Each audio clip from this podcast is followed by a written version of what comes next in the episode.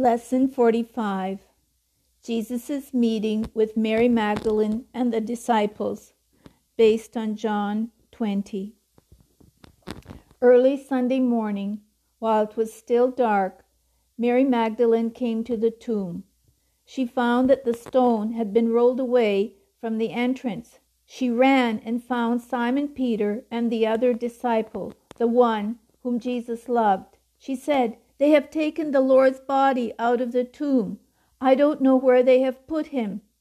Peter and the other disciple ran to the tomb to see.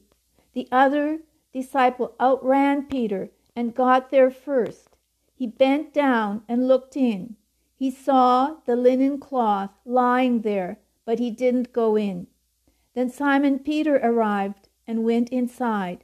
Peter also noticed the linen wrappings lying there the cloth that had covered Jesus' head was folded up and lying to the side.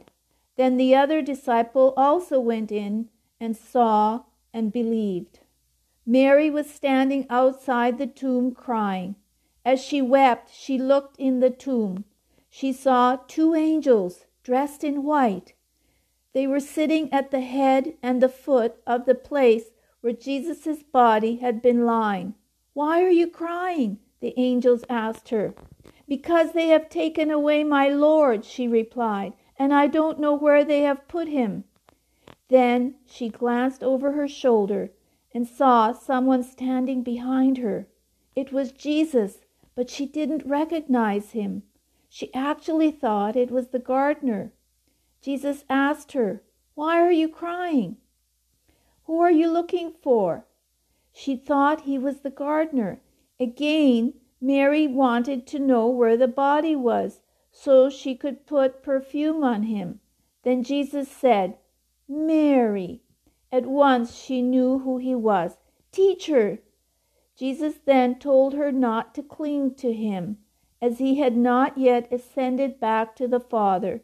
He told her, Go tell the disciples that I am going to ascend to my Father and your Father, my God and your God. Later that evening, the disciples were meeting together. They locked the doors because they were afraid of the Jewish leaders. Suddenly, Jesus was standing there among them. He said, Peace be with you. As he spoke, he held out his hands for them to see, and he showed them his side. The disciples were filled with joy when they saw their Lord. Then he spoke to them again and said, Peace to you. Just like the Father sent me, I send you. Then he breathed on them and said to them, Receive the Holy Spirit. If you forgive anyone's sins, they are forgiven. If you refuse to forgive them, they are not forgiven.